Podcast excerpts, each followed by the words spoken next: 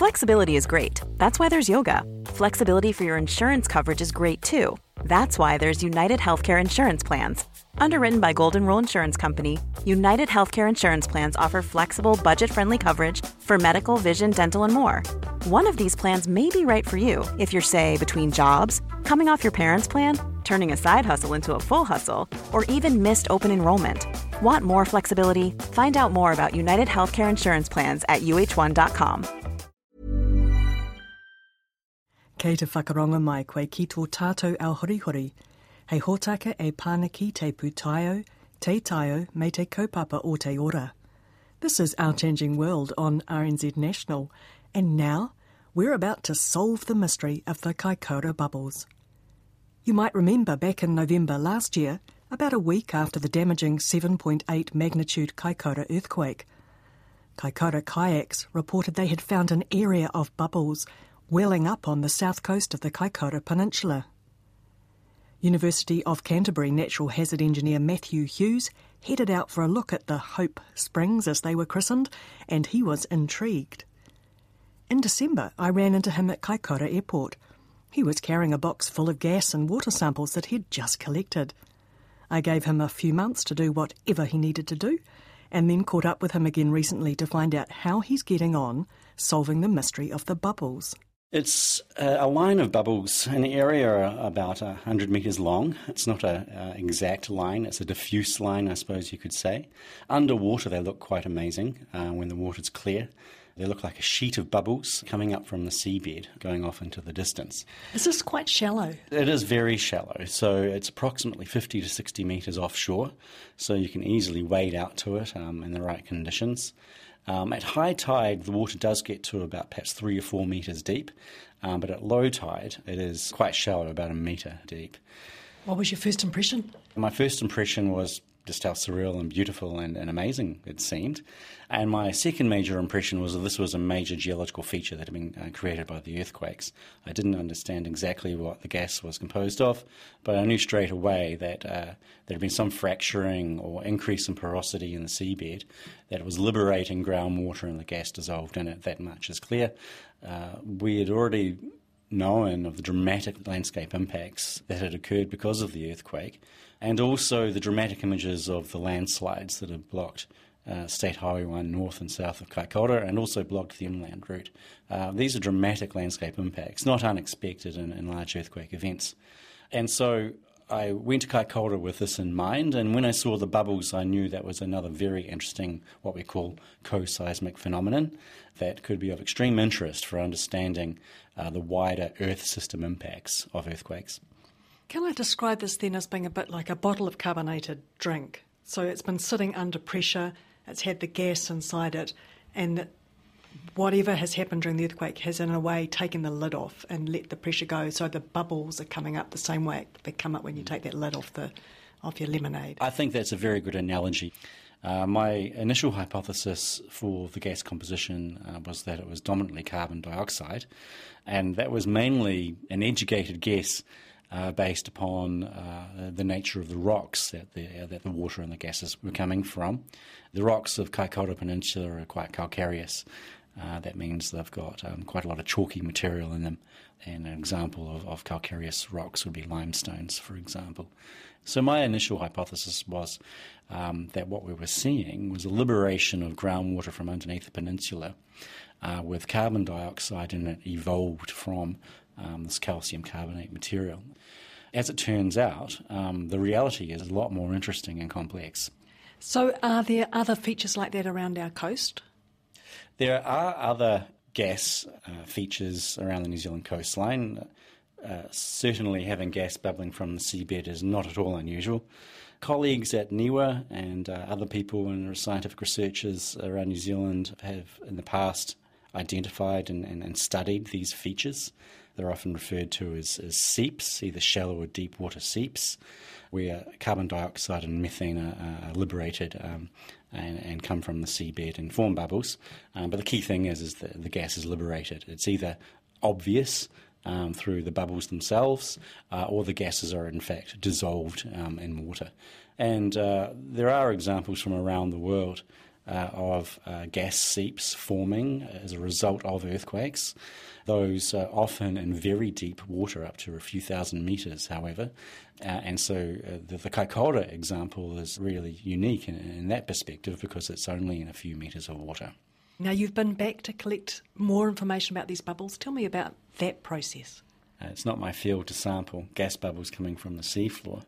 And so I immediately turned to uh, a colleague, Travis Horton, who is an expert in, in, in analysing the isotopic composition of, of gases in water to understand Earth system processes. So I showed him the footage of the bubbles, uh, and he was also very intrigued. Fortunately, as I've said before, it's in very shallow water, uh, so we knew that we could reach the bubbles uh, easily through essentially just jumping in the water and using kayaks and small boats.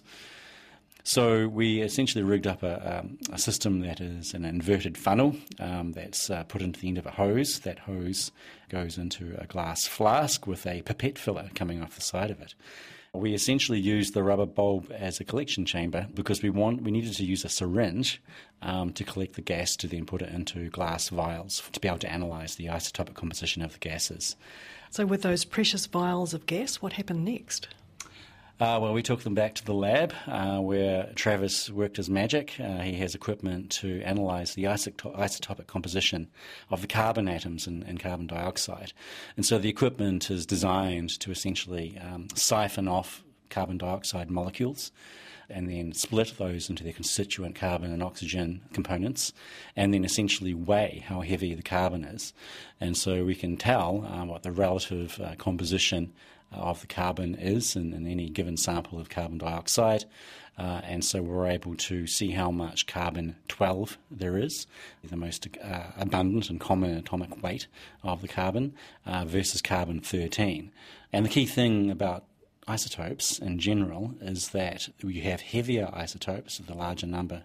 That means that uh, physical and chemical and biological processes in which carbon is used uh, are fractionated. And so that means that lighter or heavier molecules of carbon uh, or carbon dioxide are preferentially taken up or excluded in certain biological and also non biological processes.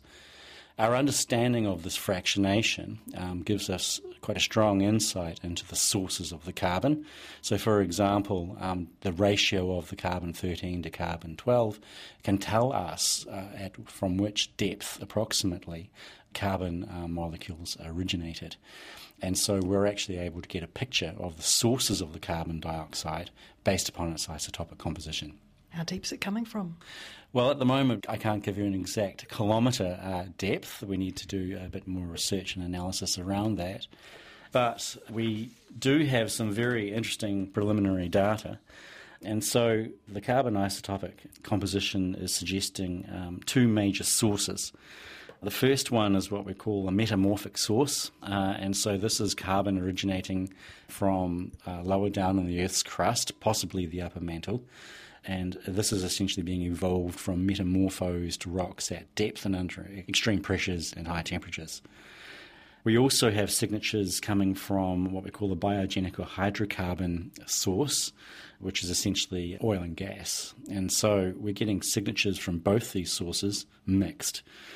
So the preliminary results suggest that we're actually getting a, um, a deep signal uh, of water and carbon dioxide dissolved in that water coming from um, quite significant depths, similar to other deep hydrothermal systems um, around the South Island. And as that water um, and carbon is passing up through the Earth's crust and, and coming up towards the surface, it uh, seems to be coming through rock layers with some sort of oil and gas signature in there. But we don't really know how, how deep that is. But looking at the geology of the area, um, it's probably in, in, in the upper couple of kilometres of rock. The other deep hydrothermal systems that you mentioned around the South Island, what are those ones? Well, Hanmer Springs is probably the most famous one, and also uh, Rapaki Springs and, and Lyttelton Harbour. There's a there's a warm hydrothermal system there, and both of those systems, which uh, Travis has worked on, show this uh, deep metamorphic carbon signature. Hope Springs aren't warm, though, are they? They are warm. The water that's coming out from there is certainly warmer than the surrounding seawater. uh, it was 18 degrees Celsius at the seabed. And that's a, a good few degrees warmer than um, further away from the springs and warmer than the water usually is at that time of year. So that is evidence of not necessarily a hot spring, uh, but certainly a warm spring. So, is it related in any way to the Hanmer Springs, or is it its own little thing? It's a very good question, and, and we don't know the answer to that yet. But it is possible that this is tapping into a wider, deeper regional hydrogeothermal system that may be quite um, extensive. Uh, but at this stage, we, we don't know, and that's why we need to do uh, further research. And uh, I just want to acknowledge uh, my colleague Cliff Law at the National Institute of Water and Atmospheric Research, who has recently got back to me with uh, results from some analysis he's been doing on seawater samples I collected for him at the time I collected the gas. And so, what his results uh, are showing is that there is an awful lot of methane dissolved in the seawater. And so, one would infer that the gas that we're seeing has got a strong component of methane in it.